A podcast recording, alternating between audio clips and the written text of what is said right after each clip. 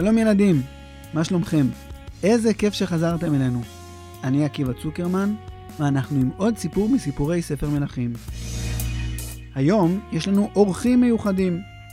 טוביה, הבן שלי, וזוהר, הבת שלי, מאזינים לשידור, ואני רוצה להקדיש את הפרק להצלחת לימוד התורה שלהם. לפני שנתחיל, אני רוצה לספר לכם שיש לי כל מיני תוכניות לפתח את הפודקאסט, להרחיב אותו לעוד תחומים, לא רק תנ"ך, ולהפוך את מה שכבר כן קיים, את סיפורי תנ"ך לילדים, ליותר מקצועי. אני משקיע בזה זמן וכסף, ויש לי גם כל מיני הוצאות קבועות. האם אתם רוצים להיות שותפים בפודקאסט? יש לכם אפשרות לעשות את זה. איך? אפשר לתרום לפודקאסט, להעביר כסף בביט או בפייבוקס, דרך פרטים שמופיעים בדף של הפרק. יש לנו הרבה שותפים, וזה מאוד משמח. תודה רבה לכם. חוץ מזה, אם אתם רוצים לעזור לנו, יש לכם עוד ערך. אתם יכולים לדרג אותנו באפליקציה שבה אתם מאזינים, אם זה ספוטיפיי או אפל פודקאסט, או כל אפליקציה אחרת. ואתם יכולים גם לספר לחברים שלכם, או לקרבוי משפחה על הפודקאסט, ולשתף אותם, וזה מאוד יעזור לנו. תודה רבה לכם. ועכשיו, לפרק. בפעם הקודמת, אתם בטח זוכרים, סיפרנו על הצוואה שדוד אמר לשלמה לפני שהוא נפטר. דוד סיפר לשלמה על יואב בן צרויה, שהיה שר הצבא המסור שלו, אבל הוא גם הרג שני צבאות, שני שרי צבאות שהיו שרי צבאות של דוד, וישם דמי מלחמה ושלום. במקום שבו אפשר היה, ודוד התאמץ וניסה להשיג שלום, יואב שפך דם. יואב גם תמך באדוניה, והיה במסיבת ההכתרה שלו. דוד רמז לשלמה שהוא חושש שיואב עלול לעשות לו צרות, ושהסיפור עם אדוניה לא נגמר עד הסוף. כדאי לשלמה למצוא את ההזדמנות, כך אמר דוד בצוואה שלו, להינקם מיואב. לא לתת לו להזדקן, לא לתת לו למות בשיבה טובה. דוד גם סיפר לשלמה על שמעי בן גרה משבט בנימין. שמעי ראה את דוד בורח מירושלים במרד אבשלום, וקילל אותו קללה נמרצת. כשדוד חזר לירושלים אחרי שהוא ניצח את אבשלום, הוא רצה אחדות, הוא רצה שכל עם ישראל יהיה יחד. הוא לא רצה להרוג את שמעי, ולכן הוא נשבע שלא ייגע בו לרעה.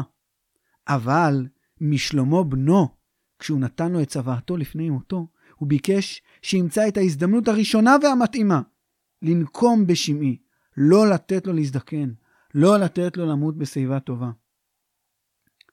דוד גם סיפר לשלמה על ברזילי הגלעדי, שתמך בו ועזר לו באותו המרד ממש, במרד אבשלום, ושצריך לגמול לברזילי הגלעדי טובה, תחת הטובה שהוא עשה עם דוד במרד. ברזילי היה אז זקן מאוד והוא כבר נפטר.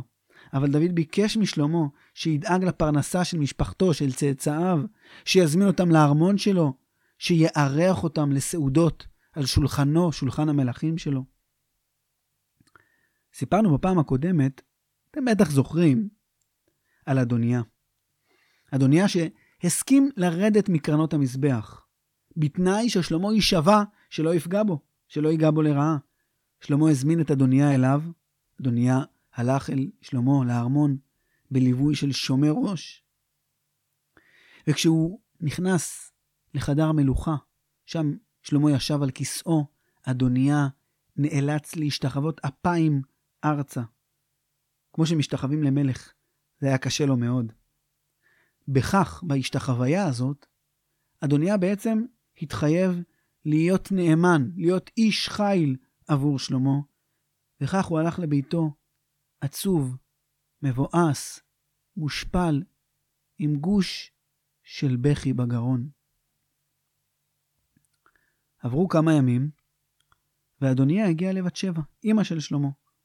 הוא אמר לה, בת שבע, אני רוצה לבקש ממך בקשה. כן, בבקשה, אתה יכול לבקש. לא, לא, אני רוצה שאת תבטיחי לי שתקיימי את מה שאני אבקש. בת שבע מרוב סקרנות הסכימה גם לזה. אבל אדוניה לא הסתפק בזה. והוא ביקש מבת שבע שתבקש משלמה שגם הוא יבטיח, לפני שהיא תבקש את הבקשה, שהוא ימלא את הבקשה. בת שבע השתגעה, תגיד לי כבר מה אתה רוצה, אני לא יכולה להתחייב מה שלמה יעשה, די. טוב, טוב, טוב. אני רוצה לבקש ממך משהו. הדבר שאותו אני רוצה לבקש, זה שתבקשי רשות משלמה שיבטיח שימלא את הבקשה שלי שאני רוצה לבקש. נו, תגיד כבר! אני רוצה להתחתן עם אבישג השונמית.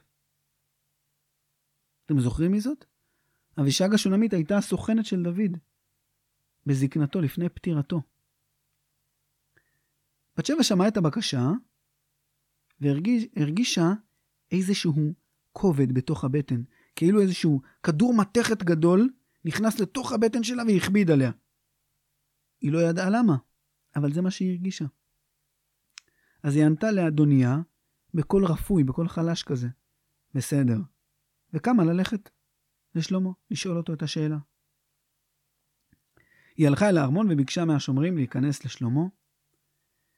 היא הגיעה לפניו והיא באה להשתחוות למלך, אבל שלמה הקדים אותה, הוא קם מכיסאו והשתחווה לפניה, והוא ביקש שיביאו לה מיד כיסא, ישימו אותו מימין לכיסא המלך, וככה היא תשב בצורה מכובדת ביותר שאפשר מימין המלך. בת שבע התיישבה, ושלמה אמר לה, אמי, מה בפיך? אז בת שבע אמרה לו, שלמה, יש לי בקשה אליך. כן, אמי, תגידי, מה בקשתך? אני לא אשיב את פנייך ריקם. כלומר, בעברית שלנו, אני אמלא את הבקשה. האמת היא, אמרה בת שבע, שהבקשה הזאת לא בקשה שלי, אלא של אחיך, אדוניה. הוא ביקש את רשותך להתחתן עם אבישג השונמית. נהיה שקט. אבישג הרגישה כאילו פלטה את כדור המתכת הכבד והלוהט מתוך הבטן שלה בבום גדול על הרצפה שהייתה לפניה ולפני שלמה. שקט כבד השתרר. לפני שאני אגיד מה הייתה התשובה של שלמה, אני רוצה להסביר לכם, אם לא הבנתם, או אם אין לכם רעיון, למה בת שבע הרגישה כל כך כבד עם הבקשה הזאת. למה אנשים מתחתנים? בדרך כלל, חתונה היא ביטוי לאהבה גדולה. ואחרי שמתחתנים, נוצרת עוד יותר קרבה וקשר מיוחד מאוד של זוגיות, של חיים משותפים של בני זוג. אנשים רוצים להקים משפחה יחד, לחיות יחד, לגור יחד. בגלל זה הם מתחתנים, בדרך כלל. אבל לפעמים, אצל אנשים מאוד מאוד חשובים, ובמיוחד בעולם של פעם, של התנ"ך, שהיו בו מלכים, חתונה לא הייתה רק קרבה וחברות. לפעמים כששני עמים רצו לכרות ברית, אחת הדרכים לכרות ברית הייתה שהמלך של אחד העמים יתחתן עם נסיכה או מלכה מהעם השני. לפעמים, כשמלכים מסוימים רצו להראות שהם השולטים, הם התחתנו עם מלכה או נסיכה או אישה מהמקום שאותו הם רצו להראות שהם שולטים עליו, שהם כבשו אותו, שהם יותר חזקים ממנו. זאת לא חתונה רק מתוך חברות ורומנטיקה, וזה לא רק רצון להקים משפחה ביחד, זו חתונה מדינית, כלומר, חתונה שקשורה לקשרים שבין מדינות, או חתונה פוליטית, כלומר, שקשורה ליחסים בין בעלי תפקידים חשובים מאוד, פוליטיקאים, בממלכה. ובעולם העתיק זה היה מאוד מקובל. למה אדוניה רצה להתחתן עם אבישג? אז האמת היא שזה לא כתוב. ויכול להיות שהוא אהב אותה, אבל זה קצת מוזר.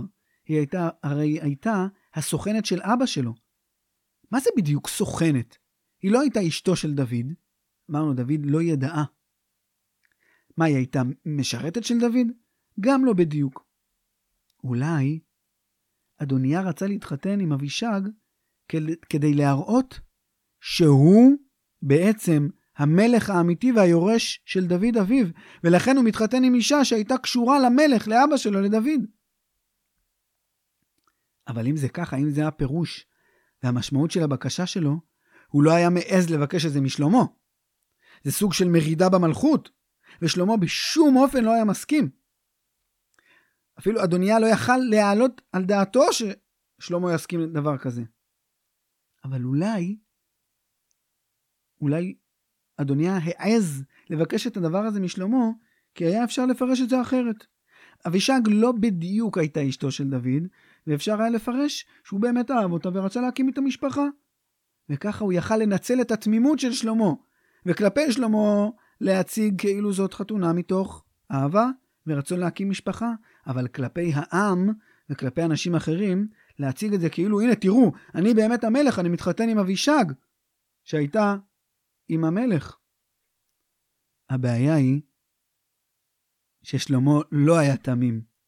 שלמה שמע את הבקשה הזאת, ואחרי השקט והכובד הזה, הוא אמר לאמא שלו בכעס, אמא, איך את מבקשת ממני כזה דבר? אולי פשוט תגידי לי שאני אתן במתנה את הכתר ואת כיסא המלוכה לאדוניה? לא חשבת על זה? הוא אח שלי הגדול, הוא כזה מסכן וחמוד, בואי פשוט נוותר לו על המלוכה. אולי גם תקראי ליואב בן צרויה ואביתר הכהן, ונסכם איתם ביחד, שאני מוותר על הכתר ועל המלוכה ומעביר עוד... שלמה ממש צעק כשהוא אמר את זה. הוא התיישב והתנשף, וביקש כוס מים קרים. בחדר המלוכה היה שקט לא נעים, שקט עכור. שלמה שתה בכמה לגימות את כוס המים, ואז ביקש כוס יין. את כוס היין הוא שתה בלגימה אחת. הוא שילב את ידיו, הפנים שלו היו מאוד רציניות. הוא חיכה עוד כמה שניות, ואז אמר בקול שקט אבל נחרץ ובוטח מאוד. אדוניה ישלם בנפשו על הדבר הזה. הוא רוצה למרוד בי. הוא לא ויתר על התוכניות שלו להיות מלך. אני אהרוג אותו. חי השם, אשר הכינני ויושיבני על כיסא דוד אבי, כי היום יומת אדוניהו.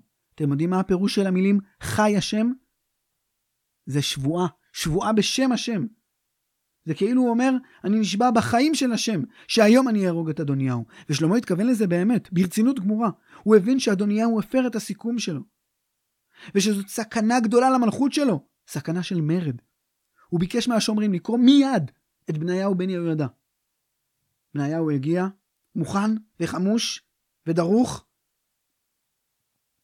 ובנוכחות בת שבע, אם שלמה, שלמה ביקש מבניהו ללכת מיד לביתו של אדוניה ולהרוג אותו בעצמו, בלי שליחים, לא חיילים, לא מפקדים ולא קצינים. אתה, אדון... בניהו, עושה את המשימה הזאת.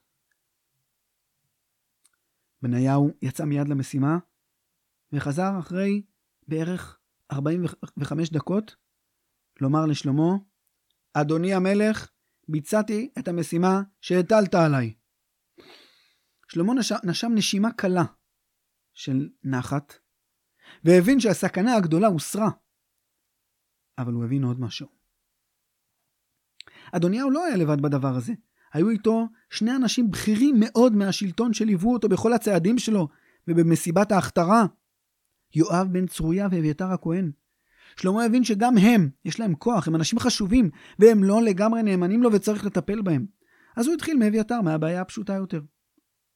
הוא שלח שליח למשכן, שם היה אביתר, והשליח מסר לאביתר את ההודעה הבאה: אביתר, אתה מגורש מן המשכן. אתה יותר לא כהן. אתה יותר לא משרת בקודש. לך לביתך לענתות, לשדה שלך, לחיות חיים פרטיים ולא להתערב בשום דבר ציבורי ובעבודת המקדש. אתה מרדת בי, אתה שיתפת פעולה עם אדוניה, הייתי צריך להרוג אותך, אבל אני לא רוצה להרוג אותך, כי היית כהן. וכי היית עם דוד אבי נאמן כל חייך, כל חייו. אבל הנאמנות נגמרה, והאמת היא שמגיע לך גזר דין מוות. אז לך לביתך, ודע לך שאתה על הכוונת, אל תעשה שטויות.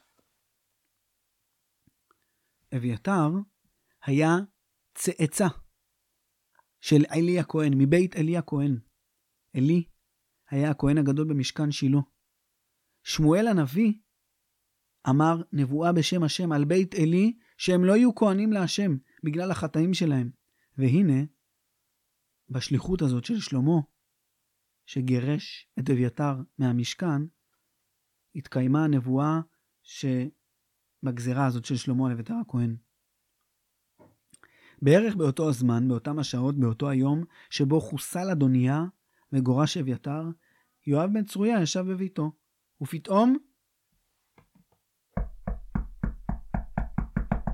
דפיקות בדלת של יואב. ליואב היו חיילים נאמנים בכל מקום, ואחד מהם בא להזהיר אותו. יואב, אתה כנראה הבא בתור. אדוניה מת. על אביתר שלמה חס בגלל שהוא כהן וגירש אותו. תציל את עצמך.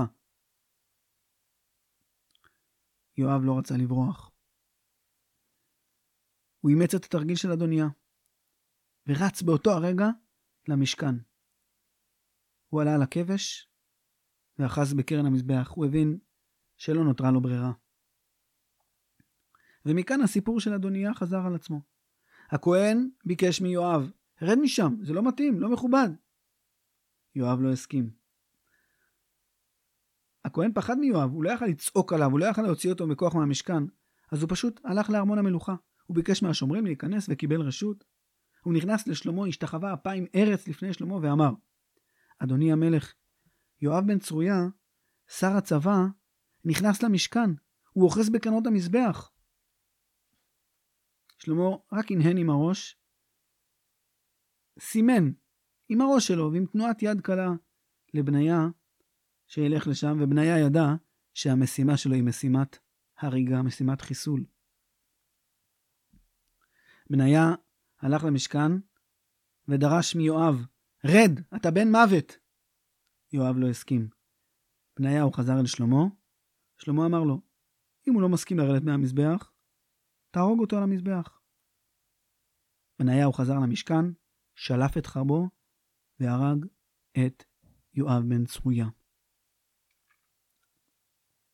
אז נכון, שלמה הוכתר למלך על ידי אביו, על ידי דוד, עוד בחייו. ונכון ששלמה ירש את המלוכה ביום שבו נפטר דוד אביו, בצורה מסודרת. אבל היום הזה, היום שבו חוסל אדוניה, ובו חוסל יואב, ובו גורש אביתר, היה יום מאוד חשוב במלכותו של שלמה. קודם כל, בגלל ששלושה אנשים שהתנגדו למלכות והיו להם תוכניות, והם חיכו להזדמנות בשביל לסכל את המלכות הזאת של שלמה. שלושת האנשים, אדוניה בן חגית, אביתר הכהן ויואב בן צרויה, שלושת המחסומים האלה, המפרעים האלה, הוסרו מדרכו של שלמה. והמלכות נהייתה חלקה יותר. הכתה עוד שורש באדמת ירושלים הסילית, התבססה יותר, התייצבה יותר. אבל אולי יותר מזה.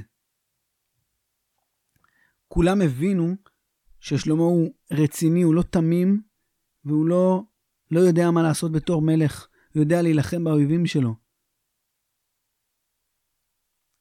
באותו יום שלמה קרא אליו לביתו את בניהו בן יהוידע ואמר לו, מהיום אתה שר הצבא של עם ישראל ושלי. אתה המפקד, אתה דואג לאימונים. אתה תקבל ממני את המשימות של הצבא. אתה תגייס חיילים לצבא. אתה תדאג לכלי נשק ותחמושת לצבא. אתה תמנה את המפקדים של הצבא, הזוטרים והבכירים. אתה שר הצבא. אין עוד שר צבא בעם ישראל. אין עוד בכירים אחרים שאתה צריך ביחד איתם להחליט. זה אתה. הצבא של ממלכתי, ממלכתנו, ממלכת ישראל, ממלכת השם, מסור בידיך. יואב קרא, אה, שלמה קרא אליו גם את צדוק הכהן, ואמר לו, אתה הכהן הגדול. אתה אחראי על עבודת המשכן. אתה אחראי על משמרות הכהונה.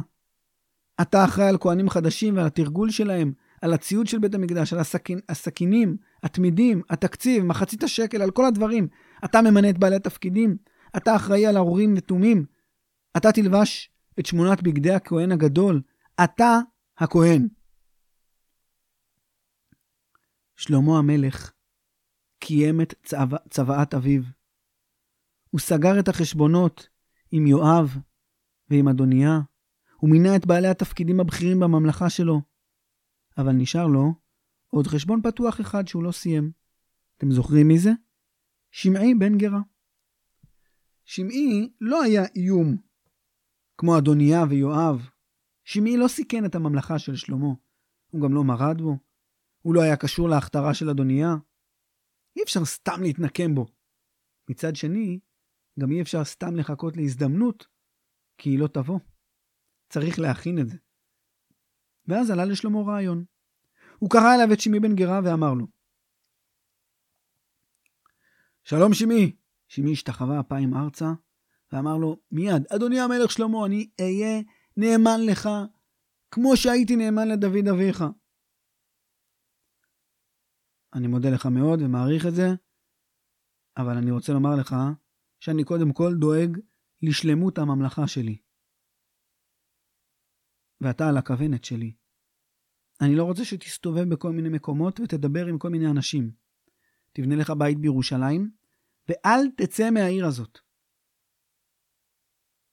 בסדר גמור, אדוני המלך. שלמה המשיך, לא הרפה. דע לך שביום שאתה תצא מהעיר, דמך בראשך. שמי ענה בצייתנות גמורה, לא ניסה להתנגד, שום דבר. טוב הדבר כאשר דיבר אדוני המלך, כן יעשה עבדיך. ושמעי באמת קיים את ההבטחה שלו. שנה, שנתיים, שלוש, אבל אחרי שלוש שנים, פתאום קרה משהו ששינה את התמונה. אירוע.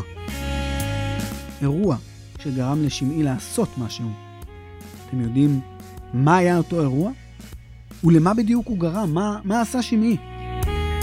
אנחנו נספר על זה, בעזרת השם, בפעם הבאה של סיפורי תנ"ך לילדים. תודה רבה שהאזנתם לנו. להתראות.